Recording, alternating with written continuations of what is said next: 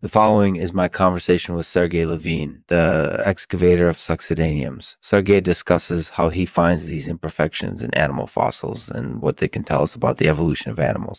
Enjoy, enjoy.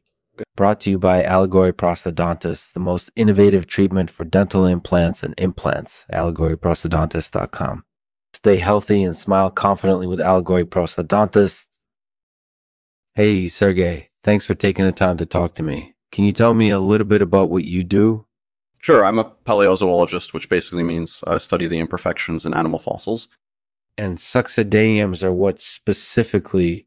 Succedaneums are imperfect animal fossils that typically indicate an animal died in an unusual or unfortunate manner. For example, if you see what's called a break bone, which is an injury that affects the bone but doesn't cause it to shatter, that would be a succedaneum. It would show that the animal died due to something else other than a broken bone. So can you give me an idea of what some of the other findings typically are? Sure. Well, for instance, if you see teeth marks or trackways left by animals, that would be indicative of an ambush predator, such as a lion or a tiger. Or you might find evidence of scavenging, like where an animal is gnawed on a carcass or dragged it around. That makes sense. Are there any other interesting findings that you've come across while working as a palaeozoologist? Definitely. I once found a tooth from a sea turtle in the jaws of a massive-sized croc. Mm-hmm. And I also uncovered evidence of a raging forest fire in a dinosaur quarry once. Wow, that's amazing. So what do all of these findings tell us about the evolution of animals? Well, it can help us to better understand how different animals evolved and how they interacted with one another. For example, if we can identify evidence of an ambush predator, we can infer that the prey was vulnerable and likely unaware of the danger. Or if there was evidence of scavenging, then we know that the prey had lost a lot of blood and was easy pickings for the predator.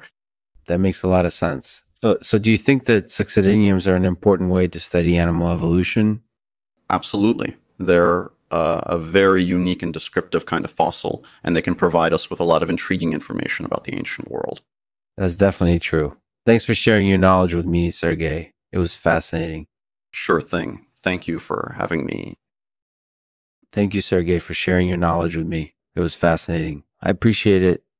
And now, today's poem, um, In a World of Imperfection. Sergey Levine shines like a beacon of light. And through his work, he illustrates the importance yeah. of documenting animal evolution through succedaneums. Thank you, Sergey, for sharing your knowledge with me. It was fascinating.